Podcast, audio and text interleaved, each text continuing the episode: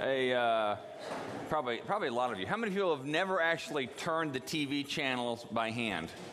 How many of you have only done it by remote control? All right, so those of us who grew up having to get up off the couch to turn to one of the five channels we have. Um, so, anyway, this, it, it is kind of interesting to realize 20, what did Dan say, 10 years from now, what things some of you will be telling your kids, and they'll be like, "You're kidding me! You had to do that? Yeah, we, our computers were that slow, or whatever, you know, whatever it will be. I don't know." Hey, uh, let me pray. And actually, you know, I want I, I want to teach a little course, and we're going to sing it before the sermon today, and uh, just something I just thought of in the last few days. Um, it's some of you may know it. It just goes, "Jesus, I adore you. Lay my life before you. How I love you." All right? And it's uh, simply just to kind of, as we look into God's Word, I just kind of feel like I want us to encourage us to basically tell Jesus, hey, whatever you tell me to do, I'll do, all right? So, Jesus, I adore you, lay my life before you, how I love you. Here's how it goes. I'll sing it through once. If you know it, join me so I'm not singing a solo, and then we'll sing it through again, all right? It goes, Jesus, I adore you, lay my life before you how I love you. All right, close your eyes, and if you don't if you would kind of open your hands, open your eyes first, open your hands in front of you, even on your lap, and just uh, inviting Jesus to tell you whatever he wants to tell you. This time we'll sing it spirit, all right? Spirit, I adore you.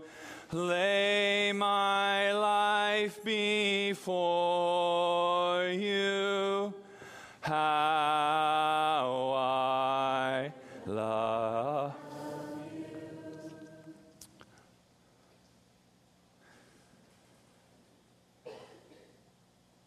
Holy Spirit, it's a scary thing to tell you that we're laying our lives before you. Because we know our life is not just a word, but it's our time, our energy, our emotions, our money, our values, our dreams, our wishes, our hopes. And even as I was singing it, and I know we were all singing it, um, sometimes we don't even realize the uh, intensity of what we're asking you to do. But we know deep inside that's what we want you to do. Um, we know we want the kind of life, Holy Spirit, that, that Jesus promised us. We know we want that. And we're afraid and we're scared because for some reason we don't quite have the trust of Jesus that we want to have because we believe that He leads us to life, here and now life, but we hold on to some of our uh, puny little toys that we think are going to give us the joy we are not finding somewhere else. So, would you give us, uh, would you respond to our prayer that we just sang and that uh, we do lay our lives before you? And as you speak to us now or throughout the week, that we would be responsive to do exactly what you ask us to do. And we ask this all in the name of Jesus. Amen. I'm going to tell you about an inconvenient conversation that I had, oh, it was probably 10, 12 years ago. It was, it was around Christmas time. It was for me like early December. And I had not, actually, it was probably middle December. Now that I think about it, and you'll know why. I had not yet bought a Christmas present for my wife. So I was, maybe it was like late December. I don't know. I was feeling pressure because I, you know, we had, you know, we had a few kids then, and I thought my life was busy then, and you know, it's like I can't get. So I finally figured out there was one night. It was like a Thursday night or a Friday night. I thought, oh, I, I I'd figured out how to tell Kathy I needed to go somewhere when I really wanted to just go to the mall and buy some Christmas presents for Kathy. So I'm in the house, and I think we're cleaning up after dinner, and she was going to watch a movie with some of the kids that night. Well, our neighbor comes over. His, his name was Chris. And he needed like to borrow a cup of milk or something like that. He was a single guy, he lived next door to us. And again, I'm, I'm kind of watching the time because I got to get going. I got to get to the mall. So Chris comes over asks for the milk, and I give him the milk. And he goes, Hey, I got a question for you. I was like, Sure. As I'm watching the time, wanting to get to the mall, hey, why did Jesus have to die? and I, I, I was standing next to the stove. Honestly, internally, I was like, Oh, man. this is way too inconvenient right now, God. I was planning to go to the mall to go get my wife some Christmas presents. Isn't that really important? This is all happening in about a fraction of a second. Because honestly, I'm human. I was thinking, how can I can I blow this off or put it off? I don't want to quench the fire, but can I schedule a time for the conversation? Because I got things to do tonight. And I, I, remember, I can, I can still remember I was standing in front of the stove. I think it was straightening out a, uh, you know, a dish towel that was hanging there, and I probably straightened it for like five seconds, trying to think, okay, what am I supposed to do? And I turned around and we just, and I just thought, okay, this is the conversation I, I need to have right now. And we had a really good conversation. I can't remember how it all ended even, but I do remember I kind of stopped looking at my watch because I thought, you know what? This is not coincidental, and this is not just a natural happening here. Something else is going on. That the neighbor who needed a cup of milk, and we had had some vague spiritual conversation before, but nothing real specific. And after I gave him the milk, he asked me, "Why did Jesus have to die?" I mean, do you think that might have God might have been in that? And, and to some degree, I'm embarrassed and ashamed of my initial reaction. But can I tell you something else? I'm actually, as I thought about it, I'm embarrassed and ashamed a little bit maybe embarrassed, maybe not ashamed, I'm not sure what I am, is that I don't, I haven't had a whole lot of stories that, like that lately, where I feel like there were conversations with somebody about Jesus that came naturally into my life and then I was aware of and I stepped into and was a part of what God was doing in that person's life. And you're thinking, well, you're a pastor. Should, well, I, you know, I talk to people about Jesus. But people that don't yet know Jesus, to some degree, and some, maybe some of you, they're kind of off my screen sometimes. You know, we live our world, we live our lives in our safe world. And uh, I know people that aren't Christians, but f- for some reason, those kind of conversations haven't been happening lately, and uh, they happen some. But we're going to look at the Bible today and some things in the New Testament where it seemed like that was happened a lot. And I guess I want to challenge all of us, myself included, is what does it look like to be open to the ways in which God may be moving among your friends, your neighbors, your coworkers, and people that you totally don't expect to have any kind of spiritual interest. All right? What we've been doing the last few weeks, months, some of you might be thinking years, but it's not that long, don't worry. We've been talking about the Thursday night with Jesus. It was Thursday night, the night. Uh, I was just telling somebody this week, I'm kind of ready to leave Thursday night, but that's okay. Some, you know, Thursday night, it was the night he was betrayed. It was the, started for the Last Supper, this religious Passover meal, was annual thing. The disciples are all there with him, all 12 of them. He washes their feet. They go. He kind of breaks the script there. He does some really unique things as part of this celebration, and then he starts talking to them in really kind of last words, serious kind of tones that they didn't understand. He knew what was going to go on because later that night he's betrayed, he's arrested, he's tortured, and the next day he dies and crucified, and then he rises from the dead a few days later. But this Thursday night takes, you know, 13, 14, 15, 16, 17, uh, those chapters that John, who was there, recorded a lot of these things. He remembered what was happening, and he really felt it was important to record those for people like us who came after him, who wanted to understand what was Jesus all about? What was he teaching people all about? So we're toward the end of that uh, of this particular part of the night because he's, they've had the meal, he's washed their feet, he's had all these conversations with them about some of these last important things, and then in John 17, he breaks out into a prayer. All right, people refer to it as the high priestly prayer, but that sounds kind of religiousy. He was simply around the table with all these guys, and I think I had a little picture last week. The table would have been kind of a kind of a funny double L shape, and he would have been sitting on one end of it. But it was simply a prayer that he had with his friends. And in that culture, when people prayed often, they would often pray like this. You know, and Jesus was. He would look up into heaven and pray like this. So John 17 is this whole prayer. And the disciples are listening in. And he's praying for them, and, and he's praying for some other things. And again, this is not part of the script of Passover. And it's really important, apparently, it was really important to John to remember all the things Jesus prayed for. But one of the things he prayed for, let's go to the next slide. One of the things he, he prays for the disciples, he, you know, he's praying, you know, and maybe like the disciple, maybe you're like the disciples. When Jesus was praying, they were, they were just trying to follow along, figure out where he was going with this, and they didn't know what was going next. They didn't figure out why it was so intense. But here's one of the things that Jesus prayed. Again, this was after the meal. Table might have been still dirty. I don't know. Somebody, Peter must have spilled something on his shirt. Who knows? I mean, it was normal. They were people like you and me. This wasn't like some pristine religious environment, okay? And Jesus prays this way. So I'm praying not only for these disciples, so he's talking about them, but he's talking about any of us who are followers of Jesus. Praying not only for these disciples, but also for all who will ever believe in me through their message. So Peter and John and James, and they're probably thinking, okay, who, what's he talking about? We don't know what's coming next. I pray that they will be all one, just as you and I are one, as you are in me, Father, and I am in you. And may they be in us so that the world would believe you sent me. All right, next one. I've given them the glory you gave me so they may be one as we are one. I in them and you are in me. May they experience such perfect unity that the world will know that you sent me and that you love them as much as you love me. Father, I want these whom you have given me to be with me where I am. Then they can see all the glory you gave me because you loved me even before the world began. All right, the verse I want to focus on is the opening part of this, this part of the prayer where Jesus says this I'm praying not only for these disciples, but also for all who ever believe in, their, in me through their message. Jesus was not just praying for me at that prayer, he was praying for Chris, my neighbor. Chris eventually did become a Christian. Jesus was praying for Chris. I mean, there are people in your life right now that Jesus is praying for. You have, it's not like Jesus is not randomly picking people, but Jesus is praying for all who are going to believe in him through us.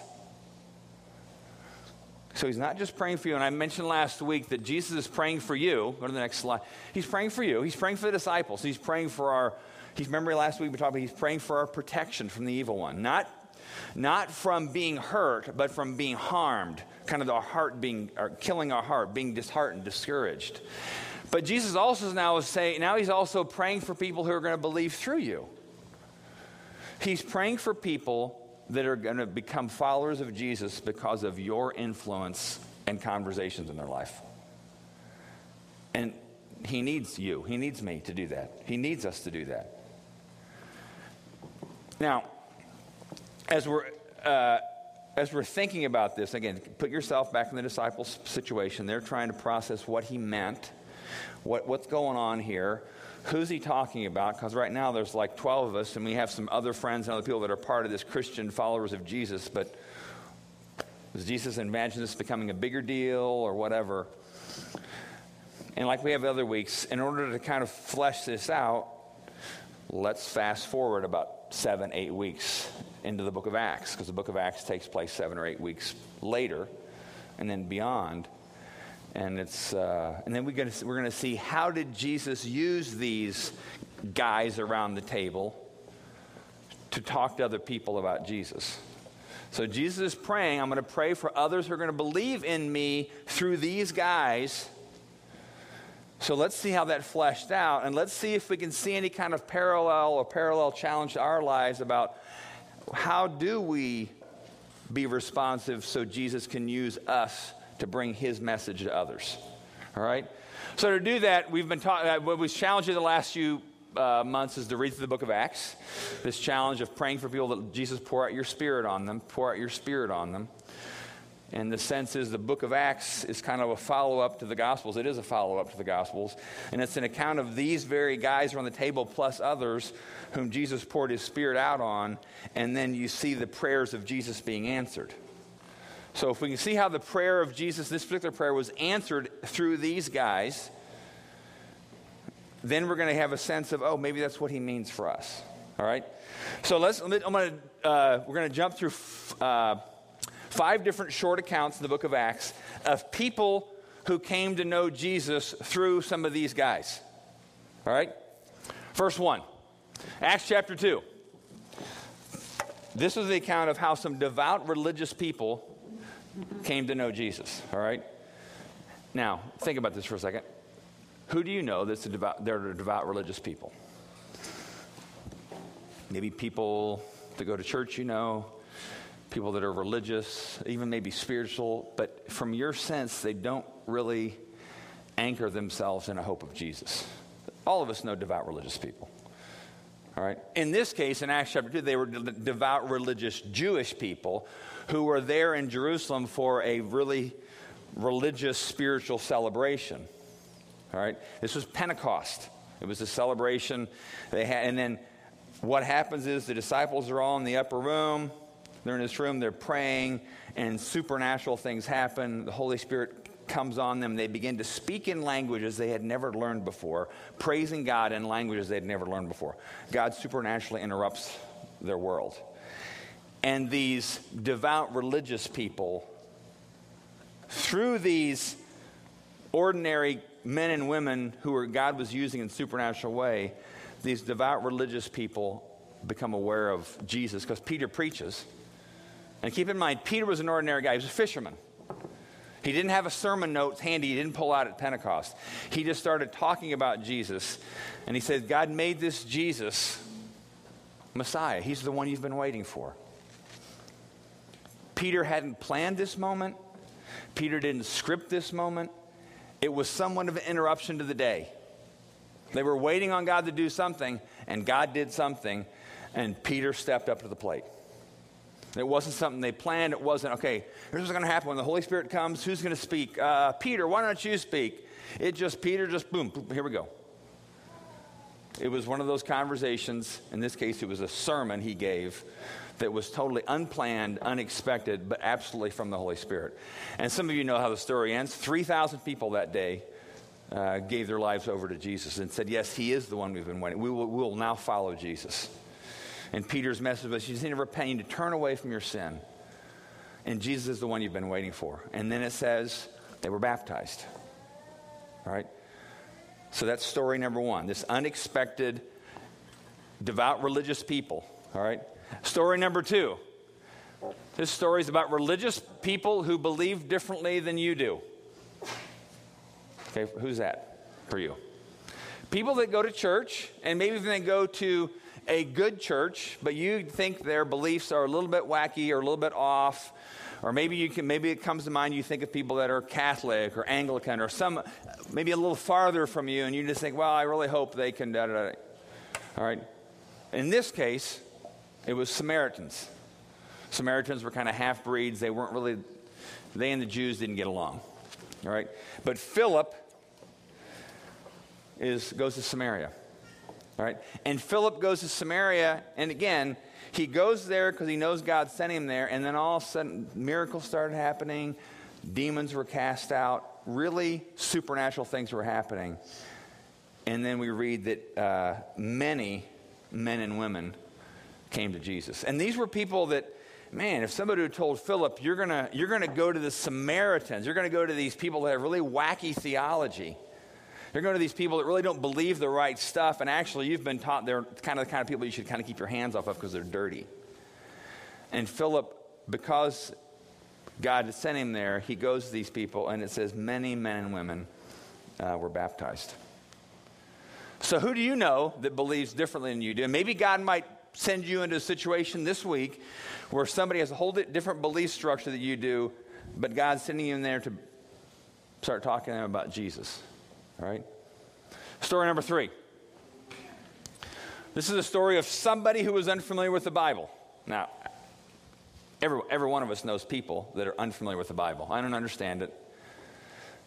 There are people like that in your life. In this case, it was a government official from the country of Ethiopia. He was a treasurer. He was actually uh, a eunuch, which in those days they were doing, they did kind of, kind of help the queen trust these guys a little bit more. But basically, he was somebody who didn't understand the Bible. And Philip, again, this is Philip again.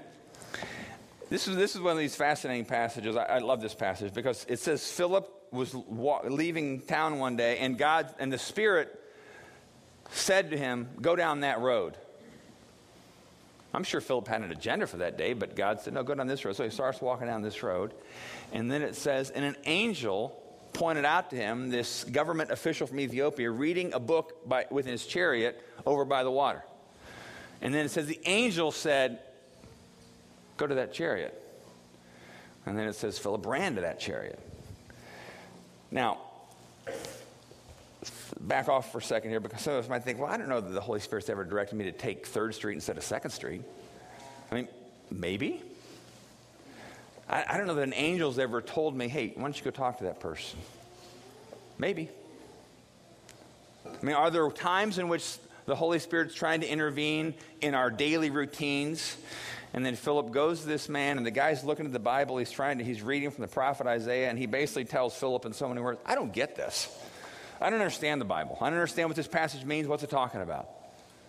And again, you know people like that. You may come across somebody this week that, like this neighbor of mine, just throws out, Why did Jesus have to die? You might have somebody might just out of the blue says, I don't understand why the Bible says this, this, or this. And then it says, Philip talked to the man about Jesus. The man believed, and then he was baptized. All right? Someone who was unfamiliar with the Bible. Again, these are the very people that Jesus said, I'm going to pray for the people that are going to come to believe through you. And you see how so far every one of them has some kind of a supernatural, God interrupted kind of moment to it. Really inconvenient for these people. All right, next one. Acts chapter 9 is a story about somebody who was hostile to Christianity. You know somebody like that? I mean, just last week, somebody, one of you, told me about a, uh, a professor you have who is very hostile to Christianity. And it was hostile to the point that it really bothered you and irritated you. Do you think that person may be close to Jesus in any way? Because you would never totally write them off as any kind of conversation you should have because all they're going to do is bite your head off, right? But in this case, the guy's name was Saul. He, he actually helped organize killing Christians. He was there when Stephen was stoned to death. He was hostile to Christians to the point of wanting them to die because he hated them so much. And then Saul has this experience with Jesus along the road where has this you know light shine on him, a, genuine spiritual real life experience. He doesn't know what to do with it.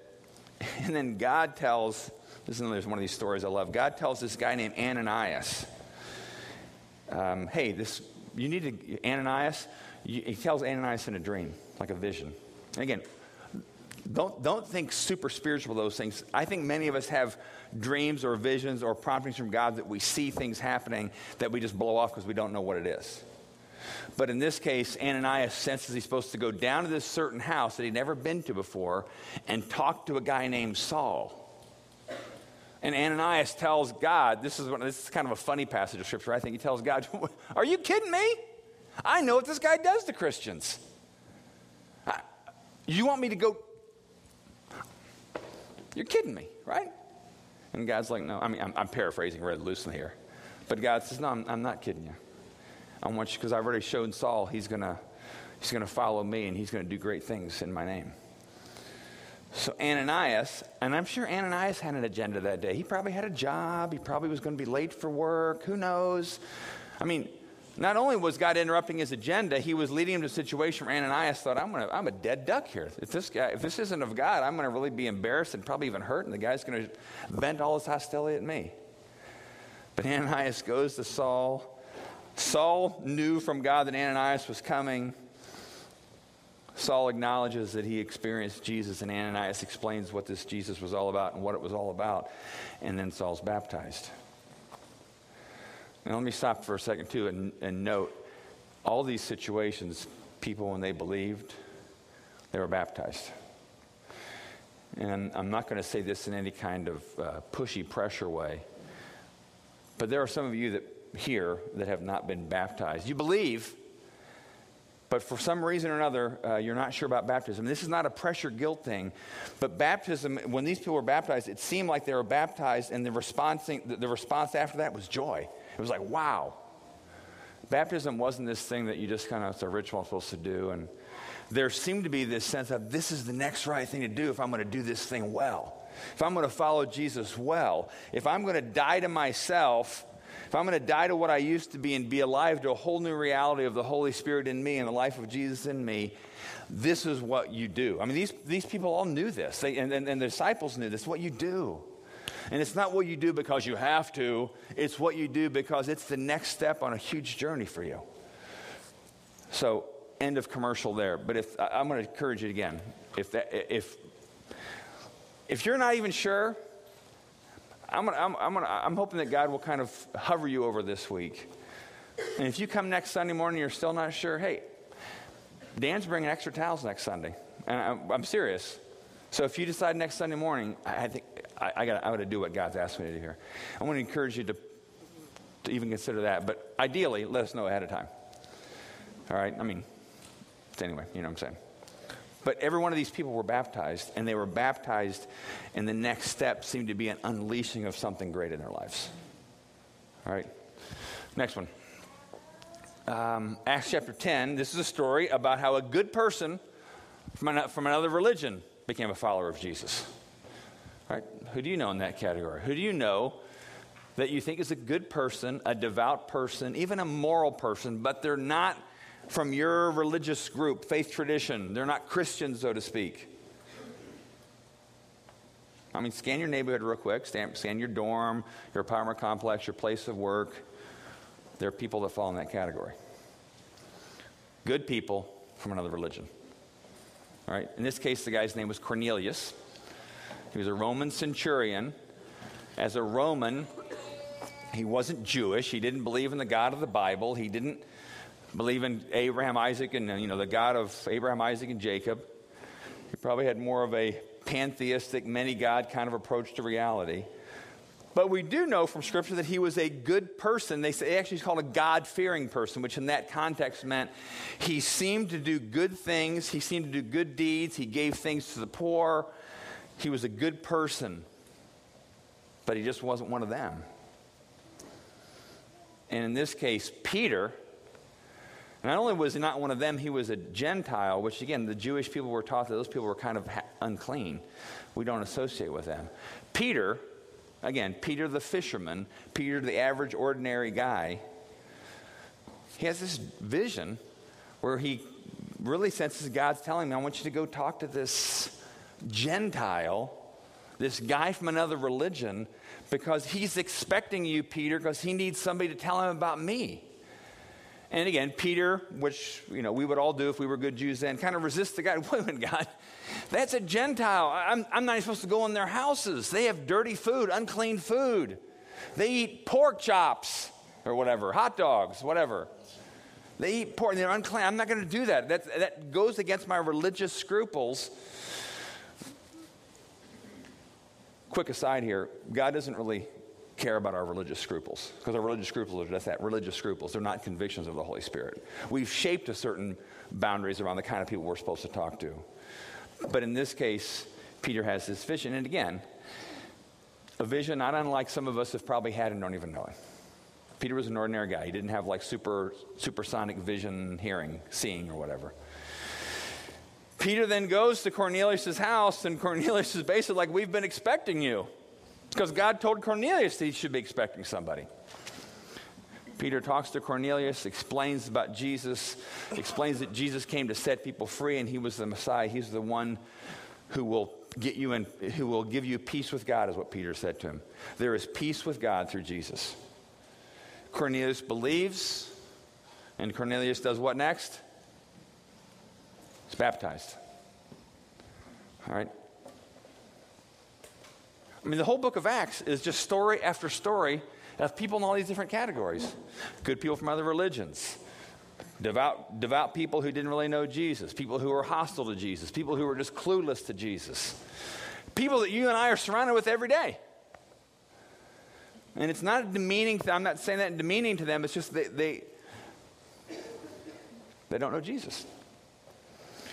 Now, a couple things I want to point out that are similarities in all these stories, and um, will, be, will be similarities in any story you or I are invited into this week or next week or whatever, all right? Three things for the next slide there. First of all, these conversions happened because the Holy Spirit was active and these average, ordinary people, Peter, Philip, you know, et cetera, et cetera, responded to what God was asking them to do no hyper drama, but a prompting from the Spirit, a, a, vision, a visual picture that God was saying, I want you to do this. In some cases, the conversions followed um, healings they had done for people. But simple, practical thing number one is just listen for the Holy Spirit. And you might say, well, the Holy Spirit doesn't talk to me. I don't have these kind of pictures and dreams, or I don't dream in color. Mine are black, and I don't know. You know what? Peter and Philip and then Ananias, these were ordinary guys. And in some, guys, in some cases, they were knuckleheads. They still didn't get what Jesus was trying to do in their lives. But yet, Jesus was excited and loved to work through these guys. So if you think, well, God doesn't talk to me that way, don't believe that lie because God wants to talk to you that way. And it doesn't mean you're lesser because He doesn't, but He will. He'll prompt you. You'll have a sense of talking to somebody or whatever, and you're like, I think that might be God. Be, just listen. Be, be open. Even letting God, this, even the prayer, you know, Spirit, I adore you. Lay my life before you. You know, Spirit, I adore you. I lay my week before you. If there's anybody you want to redirect my day, if my if my calendar for the day is going to get messed up because you redirect me, I mean, undergraduates don't use that excuse not to go to class, by the way. I'm just mean, oh, God told me not to go to class. Okay, whatever. Anyway. But you will be interrupted, all right? Second thing, be bold. No, go back, go back, go back, Keith. Yeah, be bold. Every one of these situations, because you're not always sure exactly positively what God's wanting to do next, you listen to the Holy Spirit. Peter knew he had to stand up and preach. Ananias knew he had to go to this murderer Saul's house. Peter knew he had to go to this dirty Gentile's house. Philip knew he was supposed to go to this guy talking to and uh, reading the Bible in a chariot. Well, and they were bold. They're like, okay, I'm going to go for this because I think God wants me to go for this. What's, what blows me away in the book of Acts is that these guys who were all cowering the night Jesus was arrested, they ran and hid and they denied Jesus, they were hiding. Because of Jesus' resurrection, seven, eight, nine weeks later, they're, they're these incredibly bold men and women. And boy, sign me up for that. There's not one of us here that wouldn't, wouldn't like to be more bold. So if take a risk, don't be a jerk, but be bold. There's a difference There's a huge difference. All right? Uh, third thing, th- this is a really simple, practical thing, but talk about Jesus. Don't talk about just God or religion or my faith or Christianity. Every one of these people in the book of Acts who come to follow Jesus is because the person was talking to them about Jesus. And you know, I, I, I, guarantee you, you, you come to a point in a conversation where you know Jesus is the right word to say, not because it's magic or anything. You will feel that tension to downgrade the word to God. I mean, I don't mean God's downgraded, you know what I mean by that. But you'll feel the tension to down, well, my faith is really important to me. Okay. Most people will buy that. You say to somebody, you know, my friendship with Jesus is really important to me. Ooh, now you put yourself in the weird category, right? The name Jesus, it really is offensive in some ways. You're not, not, you're not saying that to offend them, but it pricks people's ears up. You start talking about Jesus with your neighbor, with your coworker, with someone in your dorm, or with a total stranger God's asked you to talk to, it changes the whole course of the conversation. So get used to talking about Jesus. Refer to yourself as a friend of Jesus, a follower of Jesus. And why trust Jesus? This is what Jesus wants me to do instead of using the safe language of faith, God, church, Christianity. Not that those things aren't true, but you understand what I'm saying. These people were converted to following Jesus, not to following religion. They weren't converted to a church, they weren't converted to a, a, a movement, they were converted to Jesus. So be committed that when God prompts you to step into a situation, a conversation, whether it's in your kitchen like I was with my neighbor who wanted a cup of milk but then ask about Jesus' death. Eh, just be bold, talk about Jesus, and have confidence the Holy Spirit knows what He's doing. Uh, last slide here. Uh, actually, two more. Two more. This is the passage we read earlier. All right. I'm praying not only for these disciples, but also for all who will ever believe in me through their message. All right. I've taken a little freedom to paraphrase it. Go to the next slide here. All right.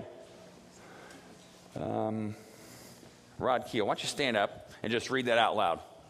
Jesus is praying not only for me, but for all who will ever believe in Jesus though my, through, through my message. All right, through Rod's message. That's what Jesus is saying. People are going to believe in you through our message. All right, um, what's your name? Victoria. Victoria, stand up. Same thing. Out loudly. Jesus is praying not only for me, but for all who will ever believe in Jesus through my message. All right? He's praying for people that are going to come to Jesus because of you and your words and your life and your ministry to other people. All right? Everybody out loud, say this, read this together. All right? Jesus is praying not only for me, but for all who will ever believe in Jesus through my message. All right? Last slide, and we'll get to communion here. This is Jesus earlier in the Gospel of John, so this it's a few weeks earlier than the Thursday night. Jesus says, I'm the good shepherd. I know my own sheep, and they know me, just as my, my Father knows me, and I know the Father. So I sacrifice my life for the sheep. I have other sheep too they're not in this sheepfold. I must bring them in also. They will listen to my voice, and there'll be one flock with one shepherd. See, when Jesus prayed for those who believed through our message, what was his next line? He said, I pray they be one. God, I, I pray that these people who don't yet know you will understand the relational wholeness and the joy and the kind of life that comes by knowing me. And Jesus, like, I want them in this sheepfold. Jesus wasn't like counting numbers, he wanted people to be set free. So, your motivation to talk to people or respond to the Spirit of God is because Jesus, I must bring them also. Jesus is like passionate about some of these people in your life. He's passionate about people you'll meet this week for the first time.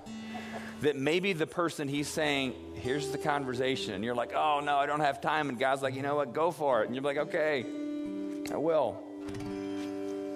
Because Jesus said, I'm sacrificing my life. He didn't just die for us, he dies for all those people. Um, they're going to be part of his sheepfold. And he, he needs us. He doesn't just need us, he's designed that we are the ones through our message, the message of your life and your words, that these people become followers of Jesus. I want to, I'm going to pray here in a second. I'm going to pray that not only we see conversions, people following Jesus in the next few weeks because of us, you, but we want to see increase in baptisms, not just here. I'd love to hear reports from Emmanuel Baptist Church or Sherwood Oaks or St. Paul's Catholic Church. Hey, we're having an unusual large number of baptisms in the next month. Because isn't that what Jesus wants? He wants more people to be set free so they can have the oneness and the unity that He has with the Father and that we have with one another so we become whole, full of the life and joy that Jesus had. So close your eyes with me. Um, you know the song we sang earlier, just uh, Spirit, I adore you? Let's do this. Just sing that same chorus and let's sing Spirit, I adore you, lay my week before you. Not that he has to do something this week, but let's at least let God, we're open, that if he wants to send us to talk to somebody in their chariot or talk to a Roman centurion in his house or whatever he wants to do, we're willing to do that, all right? Spirit, I adore you, lay my week before you, how I love you, all right? With your eyes closed, maybe open your hands up, put them on your lap. Here we go. Spirit, I adore you. Lay my week, Lay my week before you. How I love you.